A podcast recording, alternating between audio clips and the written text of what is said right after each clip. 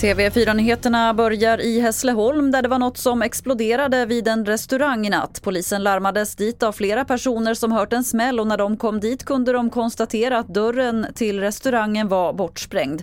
Restaurangen var stängd när det hände och det var inga människor där som kom till skada.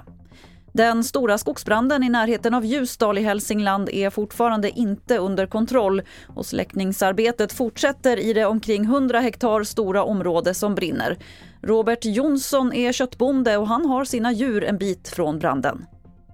Jo, det är väl klart att man har ju varit orolig alltså. Att, eh, vi har ungefär två kilometer i, härifrån där de är just nu då. Och eh, de brukar faktiskt röra sig mot det här området så att vi har försökt vara hit ganska många gånger per dag och mest för att få se så att de håller sig lugn då. Till sist kan vi berätta att skivbolaget Universal pausar all marknadsföring av det tyska rockbandet Rammstein efter att åklagare inlett en förundersökning mot bandets frontman. Flera kvinnor har de senaste veckorna berättat i sociala medier att de drogats och rekryterats till att ha sex med honom på bandets efterfester. Fler nyheter finns på tv4.se. Jag heter Lotta Wall.